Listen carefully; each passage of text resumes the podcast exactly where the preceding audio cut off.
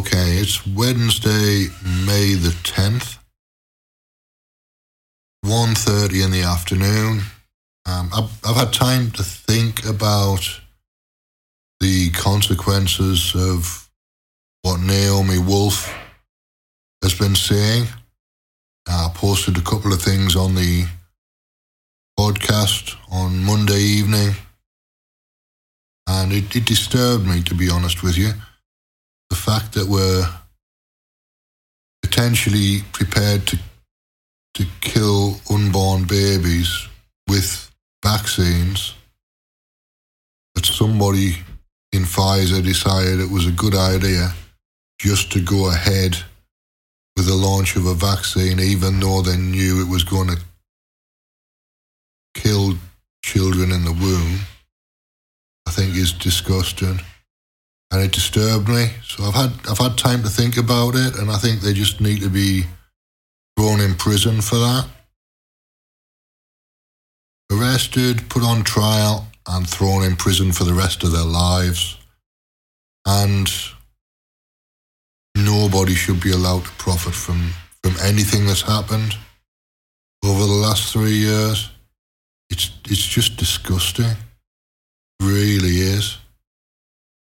I don't do the good and evil thing, but that's, that's as close to evil as you can get in my in my view. It's not evil, it's what people do. Humans have been doing shit like that to other humans for many, many thousands of years. So it's not the most extreme that humans have ever been. It's pretty close though.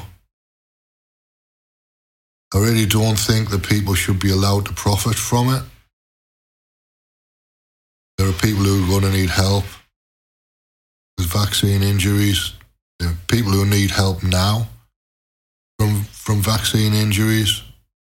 There are people who need psychological help, counseling. There are people who need physical help to recover. And all of the money that's being earned by Pfizer should should be moved over to to help a vaccine injured. End of story. There isn't any other place it can go morally.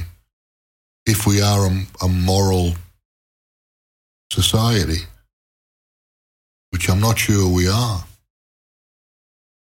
Because the profit motive took over completely. Money took over completely. And everybody who was complicit, which means everybody from the top down, is responsible for the situation. It's a horrible, horrible thing that's happened. Horrible thing. And it needs to never happen again.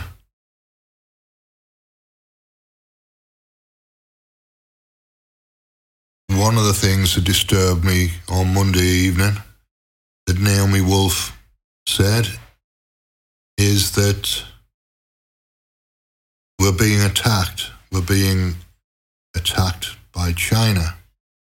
Now you've got to take into account that her husband is or was working in military intelligence for many years, and she's a Rhodes Scholar. She's an insider, which means that there could be a, an element of putting forward an agenda in what she said.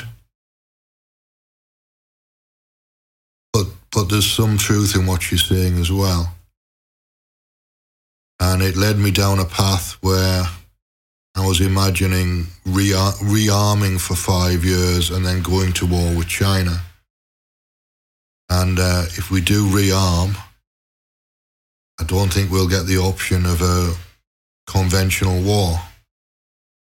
Because we're talking about military powers here. We're not just talking about some small South American country. We're talking about China and Russia potentially. So if it does get to the point of a conventional war with China, then it's probably going to go nuclear fairly quickly. That's what disturbed me. That's what was in my head, at least. I don't know what the percentage chance is of a nuclear war with China, but it was disturbing enough that I had to switch off the computer and go around the block for a walk and clear my head. Now, two days later, I'm thinking a bit more sensibly about it, and I'm thinking that we might just end up in a conventional war with China. It may not go nuclear at all.